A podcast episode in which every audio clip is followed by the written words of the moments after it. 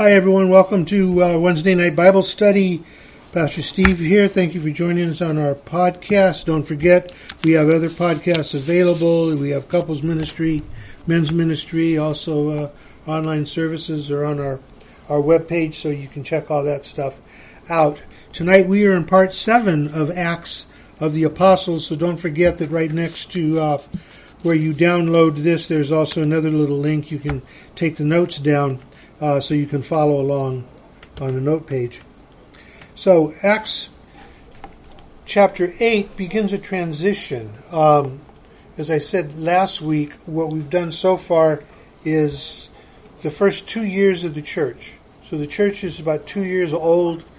Uh, the churches in Jerusalem, no other churches are basically uh, established yet, although they're starting to minister uh, outside of Jerusalem and Samaria and some other places, uh, but there's no concentrated effort on that yet. That's coming up. But what we're, going to get introduced to today, well, actually, last week we got a slight introduction into Saul, who is actually the Apostle Paul. Uh, Saul is his Hebrew name.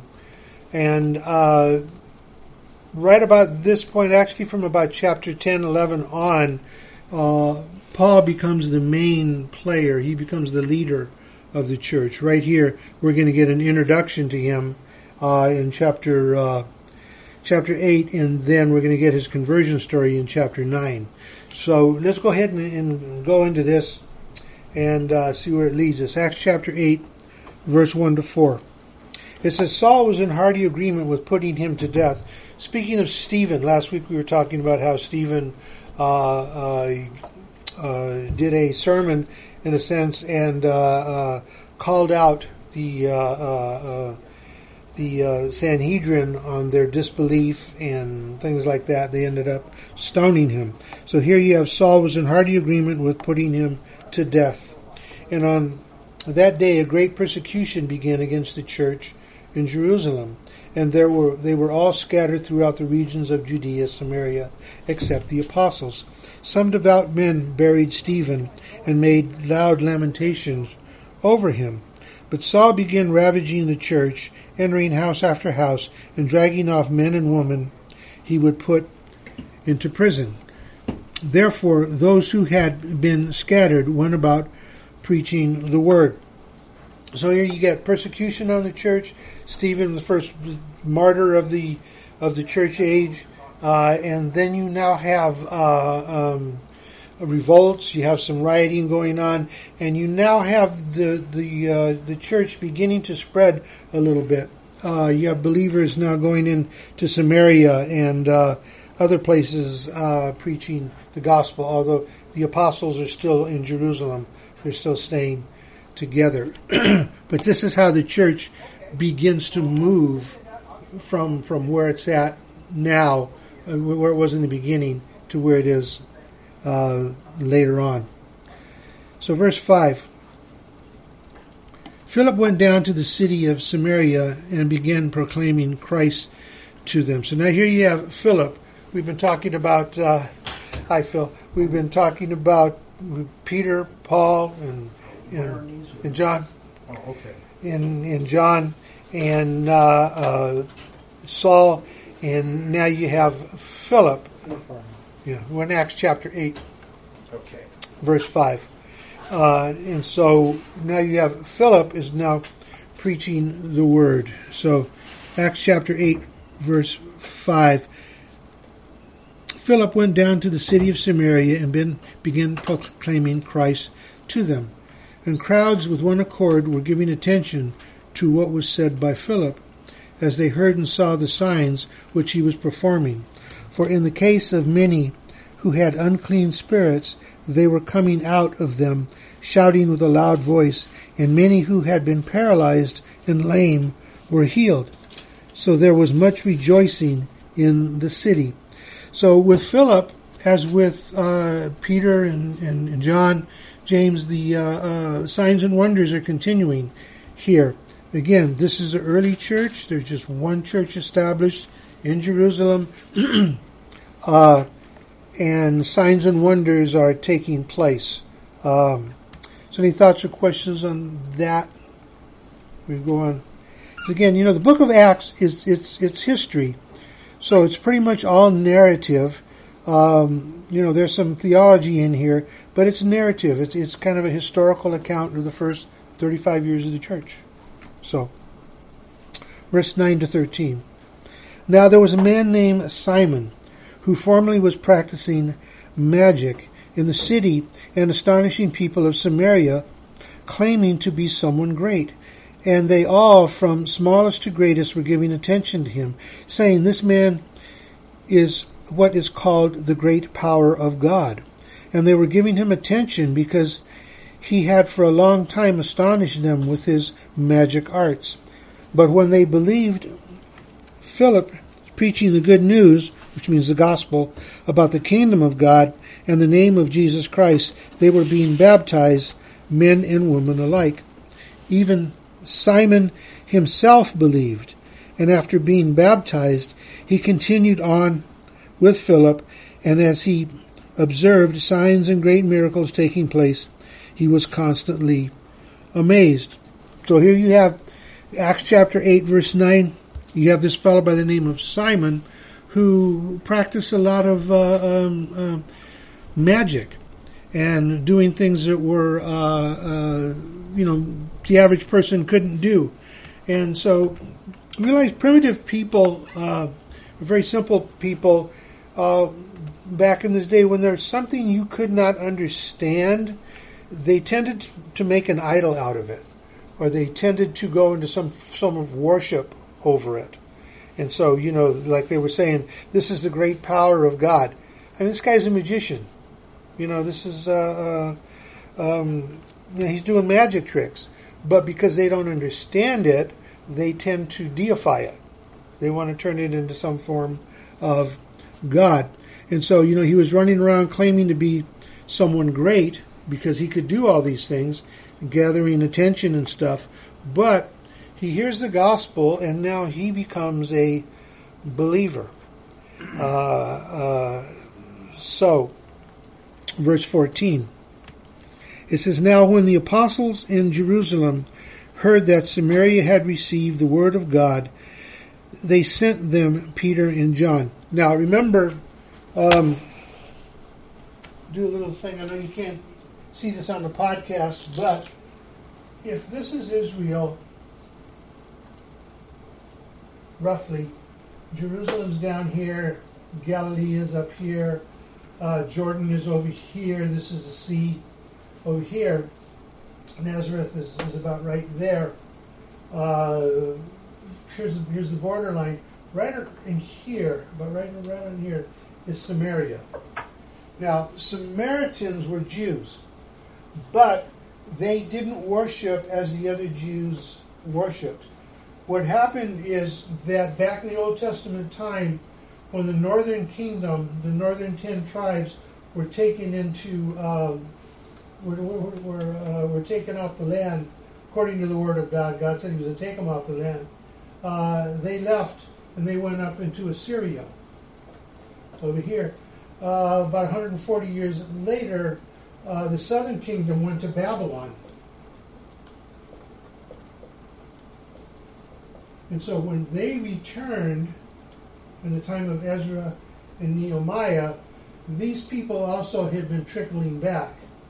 And they kind of settled in here, but they didn't associate and, and identify with these. So now you had kind of two groups.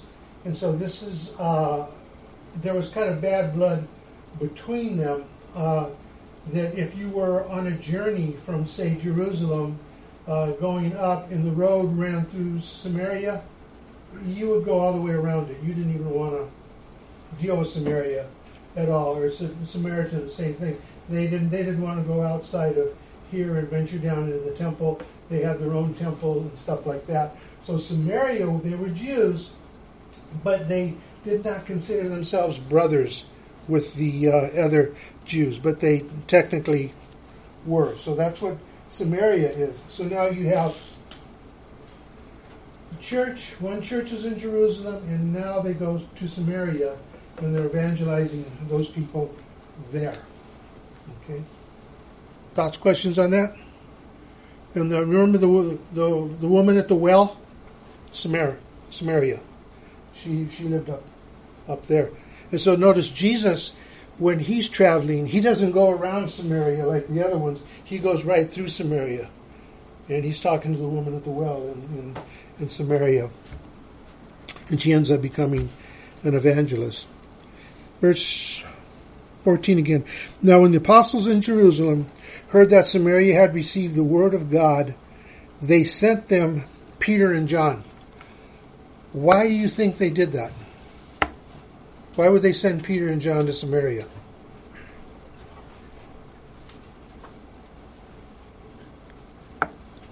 They had been there? Huh? They had been there with Jesus? Well, yeah, they, they had been there with Jesus, but what are they doing there now? Why would they send them there? It says when they found out that the word is being preached and people are getting saved. Oh, to go make disciples? Yeah. Yeah. Uh, one of the markers of the church, the, the early church, is that when people get saved and a group of people get saved, you would now send one of the apostles there to make sure the teaching was solid and was established. Again, this is what Paul's doing later on in next month or whenever we get to it on Paul's missionary journeys. He's going around to the different places where the gospel is at or churches he's founded and, and he's preaching and he's making sure these people are discipled.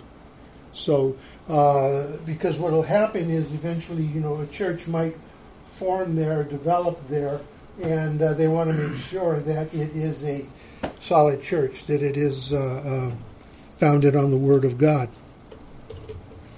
So, verse 15 who came down and prayed for them that they might receive the Holy Spirit. Now, this is interesting.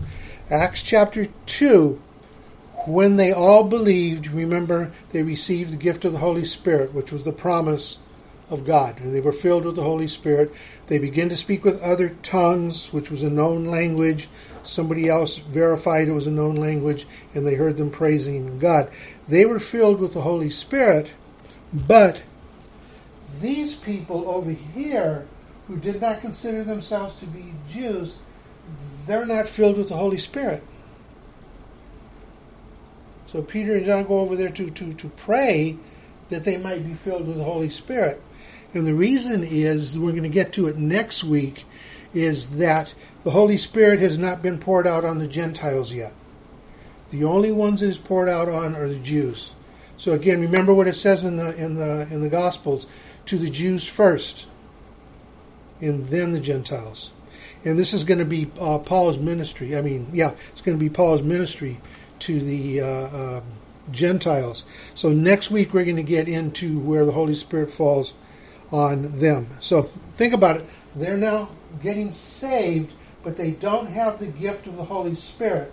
Now, the gift of the Holy Spirit, Acts 1 8, is to enable them to be witnesses to be able to empowering them to preach the gospel. So they don't have that power yet. So watch.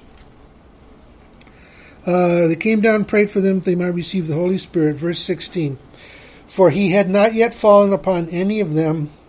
They had simply been baptized in the name of the Lord Jesus. Again, baptized means changed. You know, you're, you're changed from life to death. It's a baptism in the name of the Lord Jesus. And they began laying their hands on them, um, began laying their hands on them, and they were. Re- then they began laying their hands on them, and they were receiving the Holy Spirit. So now they're praying for that, and so because they are, in a sense, Jewish believers and not necessarily Gentiles, all of them, although there are a lot of Gentiles there, they begin praying, and now some of them begin to get the gift of the Holy Spirit. Verse 18. Now, when Simon, this is the guy who was the magician, saw that the Spirit was bestowed through the laying on of the apostles' hands, he offered them money, saying, Give me this authority to me as well, so that everyone on whom I lay my hands may receive the Holy Spirit. But Peter said to him, May your silver perish with you, because you thought you could obtain the gift of God with money. You have no part or portion in this matter, for your heart is not right before God. Therefore, repent of this wickedness of yours and pray the Lord that, if possible, the intention of your heart may be forgiven you. For I see that you are in the gall of bitterness and in the, bo- and in the bondage of iniquity. But Simon answered and said, Pray to the Lord for me yourselves, so that nothing of what you have said may come upon me. So here you have Simon, who's operating as a magician. Uh, you know, a lot of people are thinking, you know, he's somebody that, that, that he really isn't, that he's operating in the power of God. And now here he gets saved, and then he sees some having the gift of the Holy Spirit. So now he wants to have this gift. And so he says, I'll, I'll pay for this. You know, I'll, I'll, I'll offer you money. Again, another reason uh, why Peter and John have to go to Samaria. Because if you're not careful, then this is what starts happening, right? You know, you, you, they don't understand the gift of the Holy Spirit. And they think it can be bought and sold or bartered or, or who knows whatever else would, would, would come come in. But here's a guy who obviously, you know, he wants some power that he doesn't have. You know, and obviously he wants to be seen as as something more than what he is.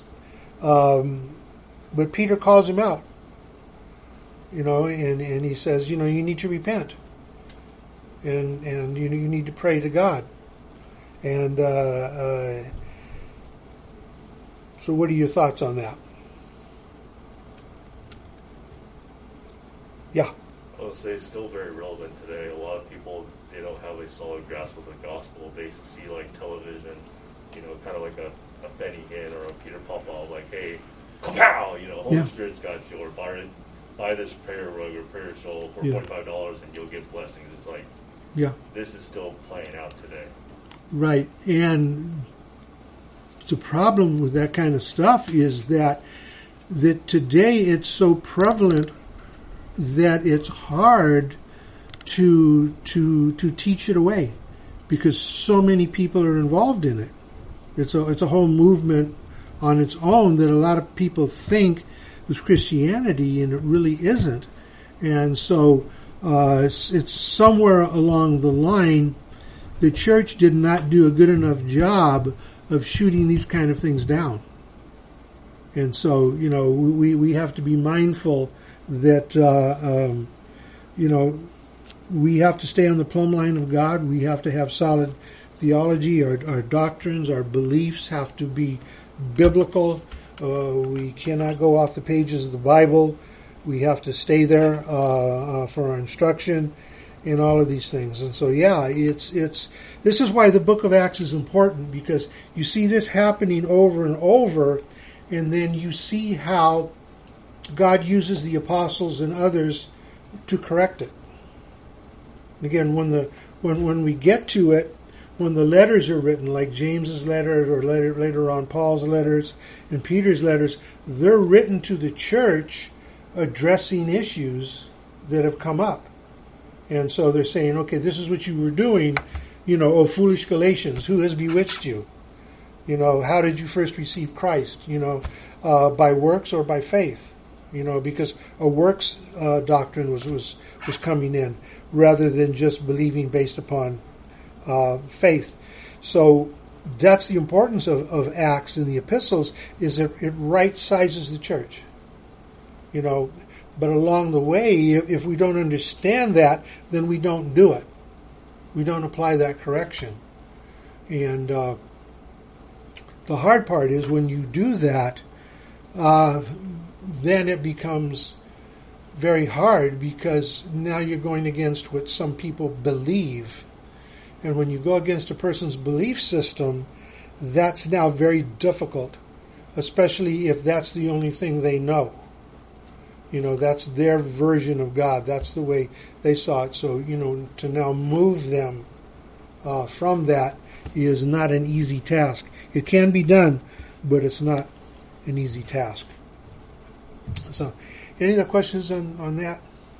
Because I think that kind of speaks for itself what's going on. But you know, the church was in no big hurry to go up into Europe. They were they were just staying right there in Jerusalem. They were going in the temple. Uh, they were growing, but again, they were house churches. They were not. Christianity was not an official religion, so therefore it wasn't sanctioned by Rome. That'd be another 300 years. Uh, so we couldn't buy and sell property. You couldn't put together buildings and call them churches. That, that doesn't happen. Uh, so, you know, they're meeting from house to house, and uh, uh, they're quite content doing that. But the events and things around them are now causing them to be dispersed. So, in a sense, God is using the things that are going on and the upheaval that's going on around them, kind of like the uh, the mother bird or the daddy bird that pushes the bird out of the nest to fly.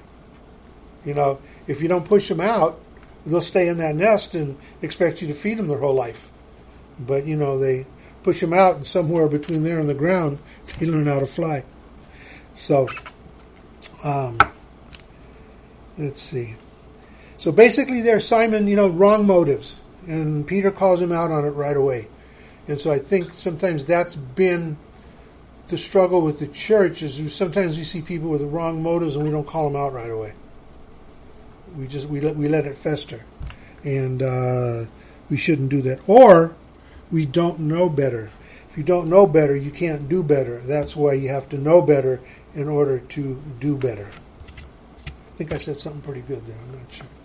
Anyway, uh, the next part I'm not going to read it, but it's basically uh, uh, you have the Ethiopian uh, receives Christ out in the wilderness with with with uh, Philip. Some signs and wonders happen there, uh, and basically what is just showing you is that now the word of God is now hitting people, and people are getting saved that didn't in the first two years. Is an Ethiopian now.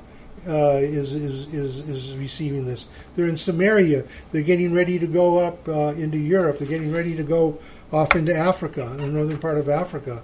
I say we read it. Huh? What's that? I say we read it. We So we read it, the whole thing. Yeah. Um, okay, here we go. This message is brought to you by Diego de Lama, State Farm Insurance. verse 25. Chapter 8, verse 25. So, when they had solemnly testified and spoken the word of the Lord, they started back to Jerusalem and were preaching the gospel to many villages and Samaritans. Remember, they're preaching the gospel. What does the church do? preach the gospel. preaches the gospel.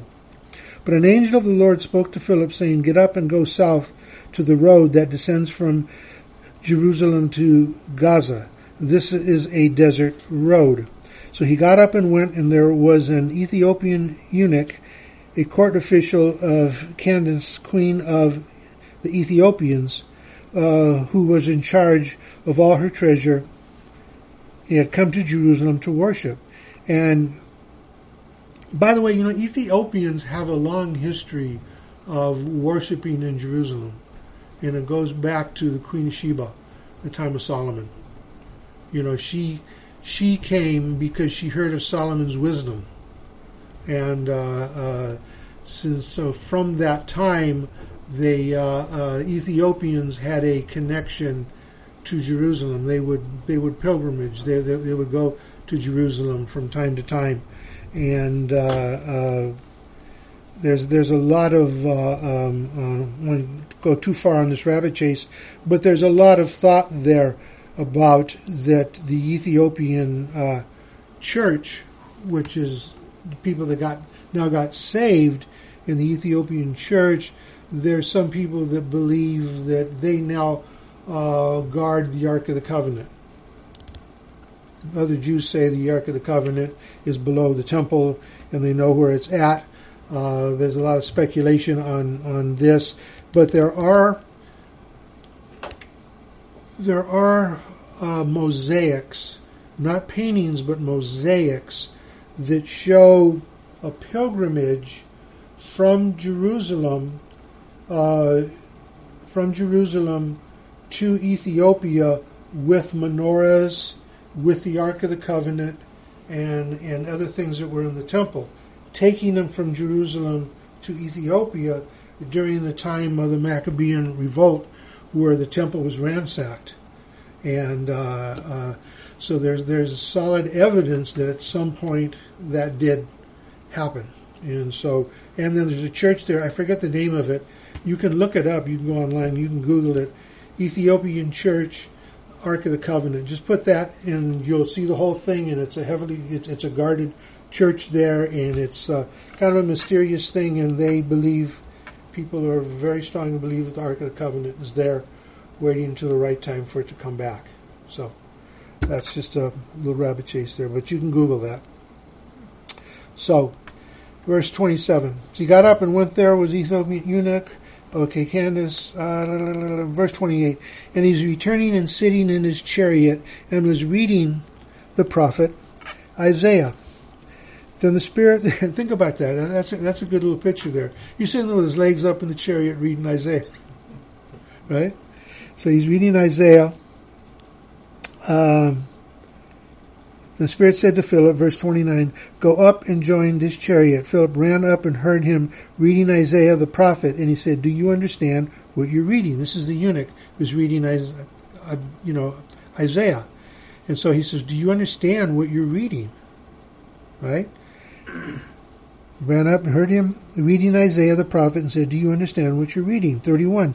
And he said, Well, how could I unless someone guides me? and he invited Philip to come up and sit with him. Now, the passage of Scripture which he was reading was this He was led as a sheep to slaughter, and as a lamb before its shears is silent, and he did not open his mouth. In humiliation, his judgment was taken away. Who will relate his generation? For his life is removed from the earth. The eunuch answered Philip and said, Please tell me, of whom does the prophet say this? Of himself or someone else? Then Philip opened his mouth and began, and beginning from this scripture, he preached Jesus to him. Remember, New Testament isn't written, so the Bible that they're preaching from is the Old Testament, same Old Testament that we have today. Verse 36 And as they went along the road, they came to some water, and the eunuch said, Look, water, what prevents me from being baptized? And Philip said, If you believe with all your heart, you may. And he answered and said, I believe that Jesus is the Son of God. Now, this is salvation 101 right here. He's, you know, he's, he's saying, you know, what do I need to do? He says, you need to believe in your heart and you need to make this confession.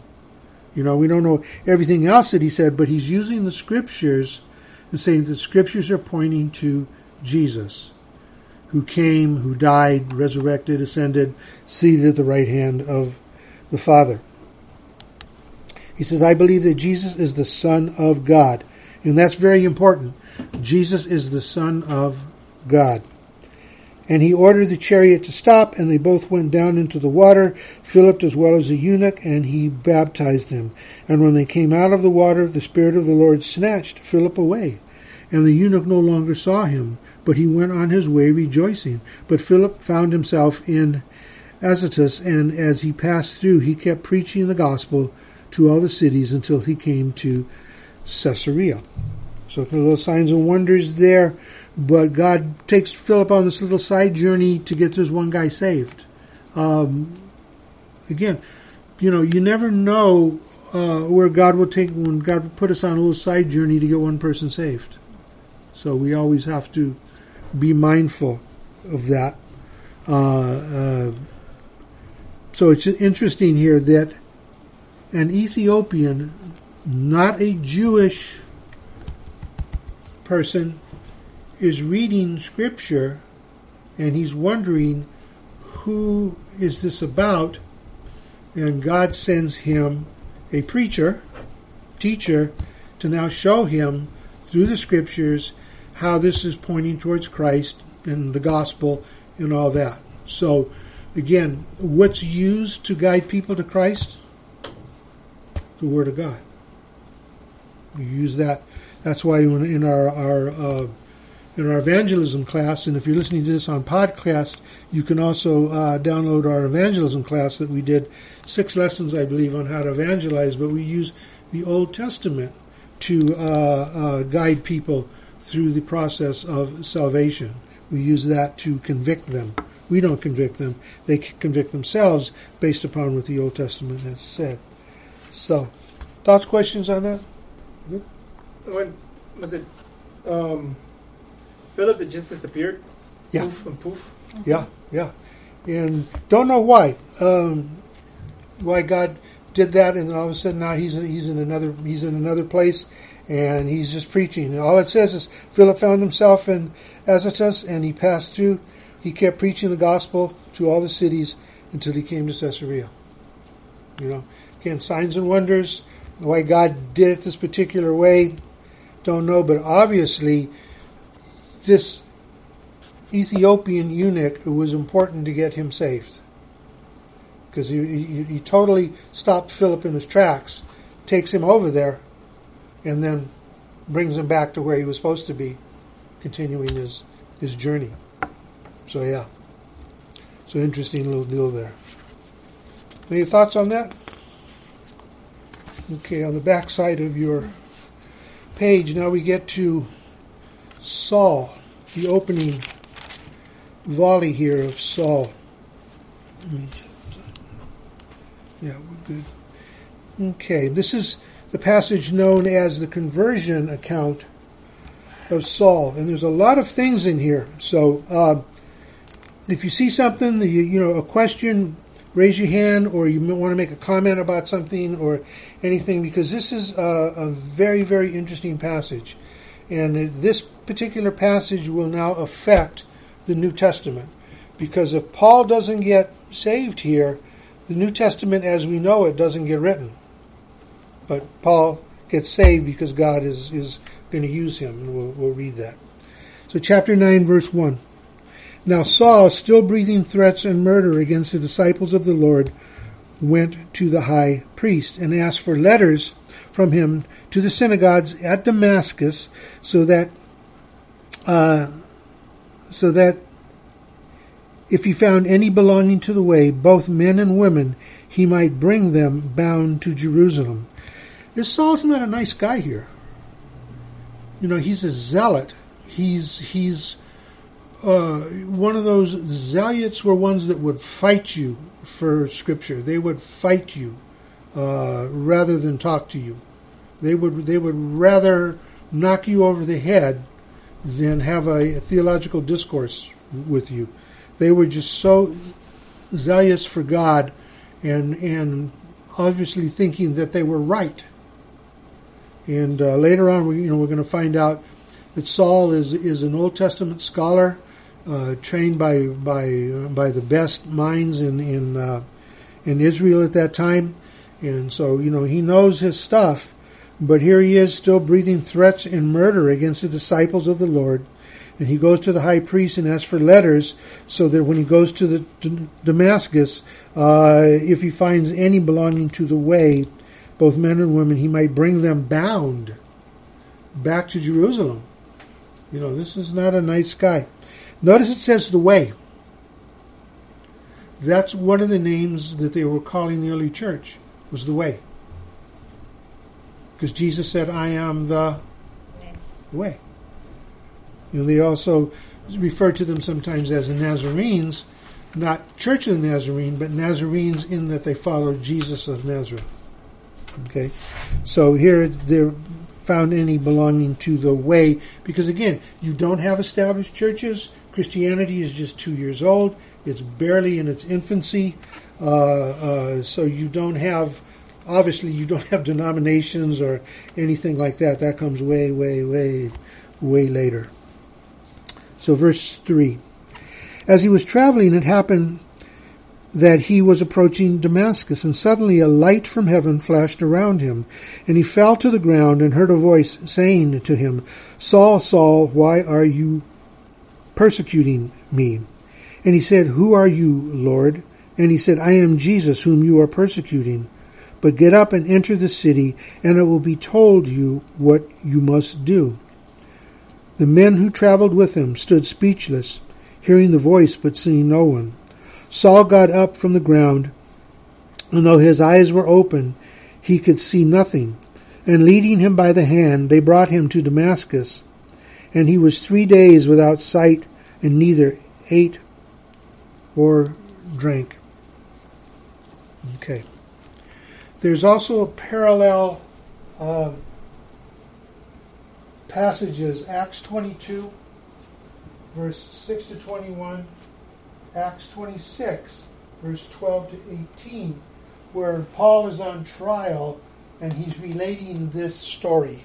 So we get we get two other accounts of the same story. So if you want to know all the details of it, they're right in there, but it's it's pretty much right here. Okay.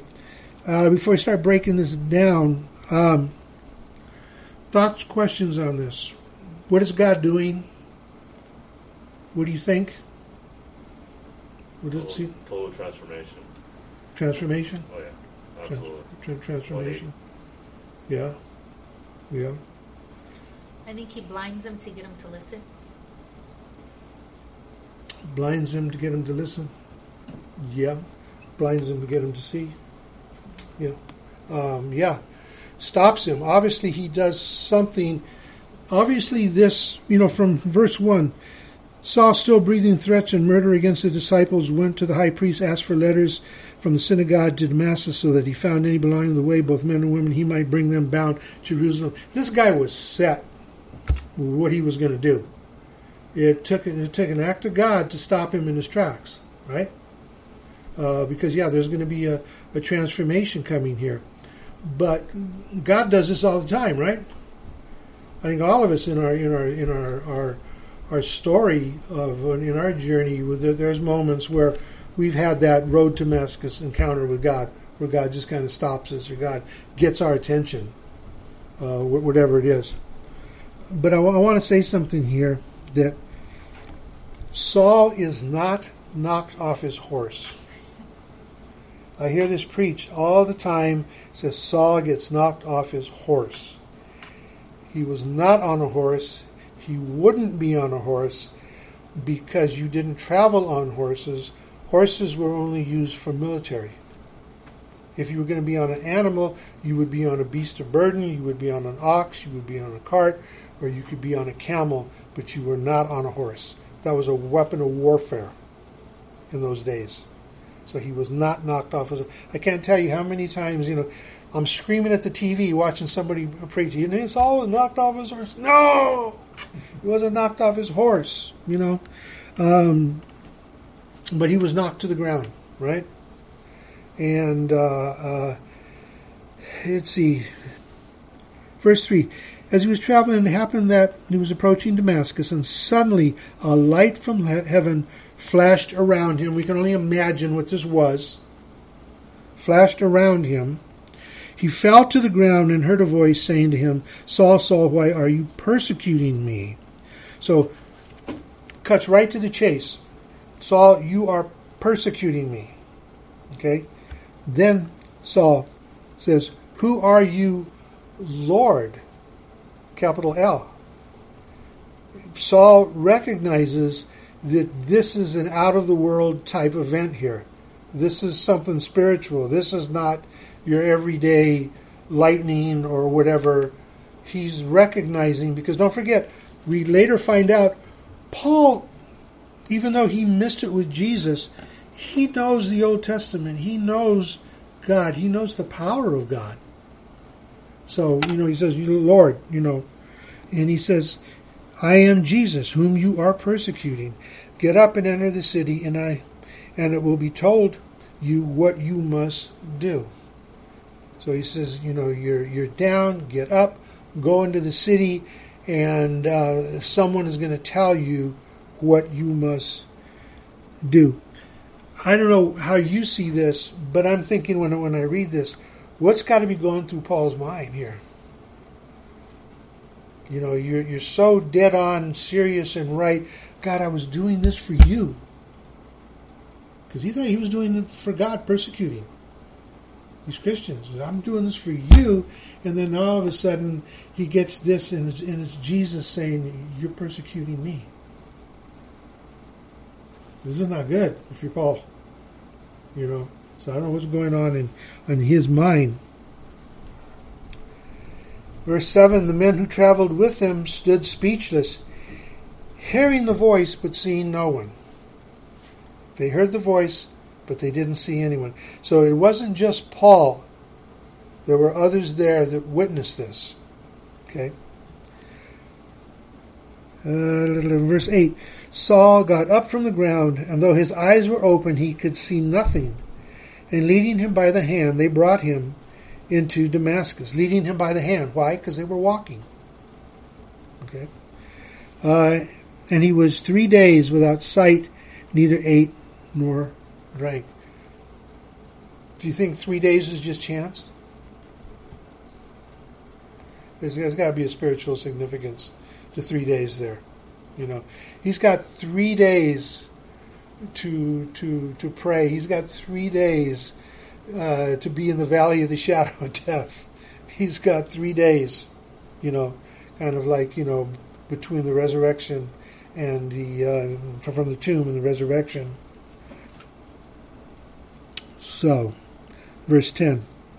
Now there was a disciple at Damascus named Ananias. And the Lord said to him in a vision, Ananias, and he said, Here I am, Lord. Now notice, he was a disciple.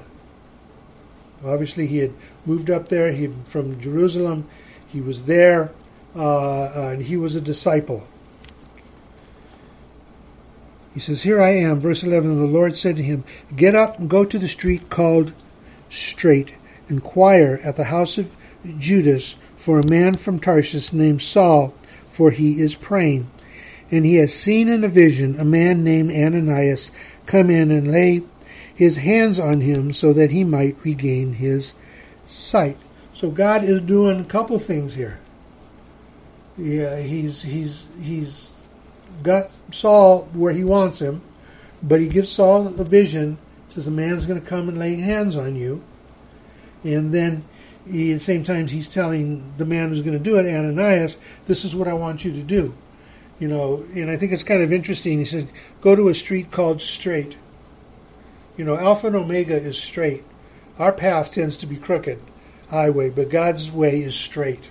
Alpha and Omega. Uh, uh, he says, inquire for the man from Tarsus named Saul for he is praying. He is seen in a vision. So again, here's here's the picture. What is Saul doing for those three days? He's praying. He gets a vision. So here now you see God at work doing something. He's got somebody over here bringing. He's got somebody over here waiting, and it's going to come together, and God's going to do something, and then it's going to move forward. Uh, let's see. Verse 13 But Ananias answered, Lord, I have heard from many about this man and how much harm he did to your saints at Jerusalem. And here he has authority from the chief priest to bind all who call on your name.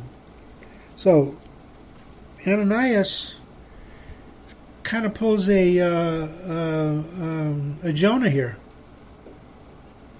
He kind of says, Lord, wait a minute, I don't know if I want to do this this guy's bad news, and and why why do you why do you want me to do this? You know, he's he's he's, he's questioning it. Same same thing Jonah did. He said, "Oh yeah, I know you're going to do this. I know you're going to save this, but I don't think it's a good idea." And then he goes the other way and ends up in the belly of, the fish. So here you have Ananias, and again, how many times does the Lord talk to us or show us something in His Word, and now we're maybe now trying to litigate our way out of it. Oh, that, that, that, that couldn't be me. Me. That's, that's got to be somebody else. That, that, no, that's not me. No, no, no, no, no. You'll send somebody else, right, God? No, he'll send you, me. Uh, verse 15. But the Lord said to him, Go, for he is a chosen instrument of mine to bear my name before the Gentiles and kings and the sons of Israel. And I will show him how much he must suffer for my name's sake. This is interesting. He says, For he is a chosen instrument of mine. Okay, and the word instrument there, as it's translated in the Greek, it's the same word as musical instrument. A musical instrument does not play itself. It has all the capability, but it needs the wind to go through it in order to make the sound. Well, the Holy Spirit, the breath of God, is is that that goes through us. We are that instrument, but without the Holy Spirit, the breath of God, we cannot uh, uh, do anything. So, for he's a chosen instrument of mine to bear my name before the Gentiles. So, right there, he's already now making a way. He's going to use Saul to be the one who takes those first steps out into the Gentiles. Because, you know, again, what is God's plan? It's not just for a selective group of chosen people that, uh, uh, you know, what does chosen mean? In the Old Testament, it means a group of people that God was working through to show his plan. In the New Testament, chosen as an elect, those that God has uh, granted salvation to. Those are chosen. We are not chosen. You are not chosen as a birthright. You are. You are. You are. Uh, it is the gift of God that grants us into the kingdom of God through our repentance, acknowledgement of sin, confession of Jesus Christ as Lord. And he says, I'm going to show him how much he must suffer for my namesake. And, and he will suffer. You know, he's going to be thrown into jail. He's going to be beaten. There's a lot of things that can go through him. He's going to, he's going to have to put up with some stuff and think about, think about Paul's character because we're going to be talking a lot about Paul as we go through the Acts of the Apostles. Let's try and get a handle on Paul's personality because here's Paul that God is going to use to teach the church that he persecuted and wanted to destroy. He's going to use him to do that. You know, it's, it's like God chose Moses to go back to Egypt and and you know tell Pharaoh let my people go. The same Moses that that that had had killed someone in a fight and fled in disgrace. So here's Paul, in a sense, in disgrace in, in Damascus over what he's done, but God's saying, I'm choosing you. So, verse 17 So Ananias departed and entered the house, and after laying his hands on him, in other words, Ananias didn't put up any more argument. Ananias entered the house, and after laying his hands on him, said, Brother Saul, the Lord Jesus, who appeared to you on the road on which you were coming, has sent me to you, that you may regain your sight and be filled with the Holy Spirit. And immediately there fell from his eyes something like scales, and he regained his sight, and he got up and was baptized. He took food and was strengthened. So he receives the Holy Spirit, he receives his sight back. It says something like scales. Uh, we don't know exactly what that was. Something fell from his eyes, something like scales. When we're talking about scales, we're talking on fish scales. That's, that's what they're talking about. Something like that. He regained his sight. He got up and then he was baptized. And he took food he hadn't eaten in, in, in three days. Um, so now Saul is filled with the Holy Spirit. Three days before, he wanted to tear the church apart. Now he's saved and filled with the Holy Spirit. But that's obviously not where his story ends. This is where his story begins. So before we get to the next part, any questions, comments? Good. Now, for several days he was with the disciples who were in Damascus. Verse 20.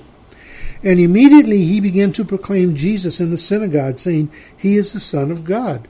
So right away he's making the connection. Where's he going? To Jewish believers whom he's going to be very comfortable with, right? He's the Jew's Jew.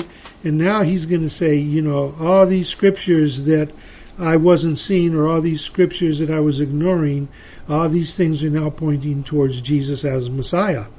And, uh, uh, you know, he's the Son of God. He is the Messiah. Verse 21. All those hearing him continued to be amazed and were saying, Is this not he who in Jerusalem des- destroyed those who called on his name and who had come here for the purpose of bringing them bound before the chief priests? But Saul kept increasing in strength and confounding the Jews who lived in Damascus by proving that this Jesus is the Christ. How? He's now filled with the Holy Spirit. He's now able to do ministry. He is now filled with the Holy Spirit. And he's confounding them. You know, they're, they're perplexed. They're, they're like, this is a dramatic change, which is all of us when we go through that conversion experience, when we are changed, when we are baptized into Christ, you know, there there should be a visible change in us. Right? There should be a, there should be fruit hanging on that tree. There has to be some change. Verse 23. Then many days had elapsed, and the Jews plotted together to do away with him. So now they see him as a threat. Before he was their buddy, now they want to get rid of him the same way they wanted to get rid of Peter and John, you know, and, the, and, the, and James and the others. Uh, now, now he's he's cast his lot in with them. Uh, they want to do away with him. 24. But their plot became known to Saul. They were also watching the gates day and night so that they might put him to death. But his disciples took him by night and let him down through an opening in the wall, lowering him in a large basket. Then he came to Jerusalem. By the way, cities in those days, like Damascus and Jerusalem, were fortified by walls all the way around. You didn't have open uh, walls. This is why, in the time of Nehemiah, Nehemiah is upset when they're returning from the Babylonian exile, and he hears that uh, Jerusalem is without walls. And the reason is because anybody could come in and, and destroy the city again. So you had to have fortified walls. This is why they're lowering him down in a basket uh, through that. He couldn't just walk out the front gate because it says they were there watching that he was going to go in and out of the front gate. Verse 26 Then he came to Jerusalem, and he was trying to associate with the disciples, but they were all afraid of him, not believing that he was a disciple. Do you blame them? Nah. You know, I mean, the last time we saw you, you were breathing threats, and you were in hearty agreement with Stephen being stoned, and now you're here telling me that you're a Christian and that you are now we are now brothers. This this is this is a tough one. But again, as uncomfortable as that is for them, think how uncomfortable that is for Saul. He's he's got to overcome that. Because if if he doesn't overcome that, he's not going to go preaching. He's not going to go to them. He's just going to go off into the wilderness somewhere. Verse 26 When he came to Jerusalem, he was trying to associate with the disciples, but they were all afraid of him, not believing that he was a disciple. But Barnabas took hold of him and brought him to the apostles and described to them how he had seen the Lord on the road and that he had talked to him, and how at Damascus he had spoken out boldly in the name of Jesus. So now you have a benefactor. Now you have another brother. You have Barnabas is now standing up for him. But Paul has something, well, Saul is his name is now, he has something that none of the other apostles have. And it doesn't come out until later in Second Corinthians where he's writing, he's having to defend himself. But right here, he has something that none of the other disciples have. He was saved by Jesus Christ the ascended, seated at the right hand of the Father Jesus, not the one before the ascension, after Jesus is in heaven. This is who called him out. So this is his, his trump card in a sense. He said, and he uses it in Second Corinthians. He says, you know, I was saved by by you know it was Jesus who who who did this to me. You know, after after he ascended and, and, and seated right hand of the Father. So now John, Barnabas is his friend. He's speaking up for him. Verse 28 And he was with them, moving about freely in Jerusalem, speaking out boldly in the name of the Lord. And he was talking and arguing with the Hellenistic Jews, but they were attempting to put him to death. Hellenistic Jews, as I said last week, are Jews that were raised in the Greek language. They uh, um, Hebrew was the was the language of the priests, the the language of the learned. If you went to college in those days, higher education, you studied Greek. So a Hellenistic Jew is a Jew who who is Greek speaking. And by the way, uh, Paul was also, well, Saul was also a Greek speaking Jew. But here he is arguing with them, uh, and even and now they're trying to put him to death too. But when the brethren learned of it, they brought him down to Caesarea and sent him away to Tarshish. So the church throughout all Judea and Galilee and Samaria enjoyed peace, being built up and going on the fear of the Lord and in the comfort of the Holy Spirit. It continued to increase. So now they're taking Paul, they're sending him off to Tarsus. He's going to be there for a while. He's going to be with Barnabas, the others. He's going to be getting instruction. He's going to be there, uh, uh, getting ready to be in a in a couple chapters to be Paul of the New Testament. So right now he's he's just uh, proving himself in the sense of his conversion, in the sense of he's saved in the sense that he is not that uh, uh, uh, guy that he used to be. But as zealous as he was before, he's going to be just as zealous, if not more so, for Jesus Christ. So his personality is still intact. It's his direction, it's his purpose, it's his heart that's changed, but his personality, his tenacity, is still the same. You know, but now it's it's for God. And uh, you know, Paul's got a lot to deal with. Uh, again, think about it, and you get you get it in some of his his letters. You know, he says things like, uh, and I'm paraphrasing. He says, you know, when I come to visit you, I'm afraid that you're going to be looking for someone much larger than what I am because of the things that I say to you. You know, he was a smaller guy, and he was he was aware of that, and he realized that his writings and his teaching were very weighty, very heavy, very large, and so he said, "You're you're going to be expecting to see this this guy that stands head and shoulders above everybody else, marching in and all this stuff, and here comes this little Jewish guy that you can overlook."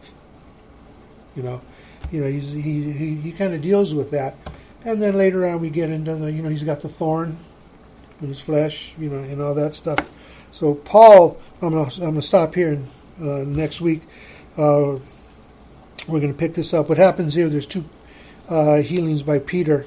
Uh, Peter's ministry. We're going to pick it up next week. But what's happening now? We're transitioning from Peter being the main leader of the church to eventually their Peter and Paul are going to have a confrontation over some stuff and and eventually Paul is going to rise up and be the uh, uh, spiritual leader of the church.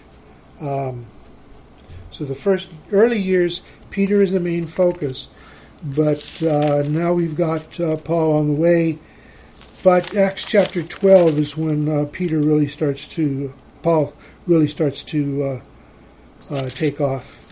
But Peter's we're not done with Peter. Next week we're going to get into Peter. Peter's going to get a vision, and he's now going to go, and it's Peter that gets the vision that Gentiles can be saved, and the Gentiles should be saved. And so that's what we're going to talk about next week. And the next week, we're going to find out that the Holy Spirit falls on the Gentiles the same way it fell on the Jews in Acts chapter 2. It's just opening up a new chapter but the same effect happens uh, uh, with the Gentiles that happened with the Jews in Acts chapter two, with the with the gifting of the Holy Spirit. So, thoughts, questions? so again, we're just a little over two years into the into the life of the church, and um, still still a very fragile church.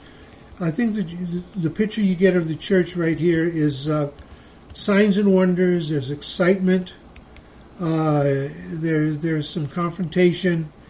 You know, you've got Stephen's martyred. You're going to get a little bit more of that later. Um, but the church is kind of staying together in this area. Uh, but eventually, in 70 AD, the Jews and the Christians are going to get kicked out, and because uh, Rome revolts and tears the temple apart, and then that's when Christianity really spreads because they're now dispersed up into Europe and uh, down into uh, down into uh, Africa, which is down in here. But uh, before we're done with the book of Acts, you'll see those churches in Ephesus and Corinth and the others are beginning to take shape over there. And so by the time the book of Acts, Acts of the Apostles ends, the most northern or westernized church you'll have will be in uh, um, in Italy. That's as far as it goes. They're not up into uh, into Scotland and England and all that yet. So that's where that's where that that all ends. That's where church history kind of picks up from there. So, questions, comments? You good? Okay, let's pray.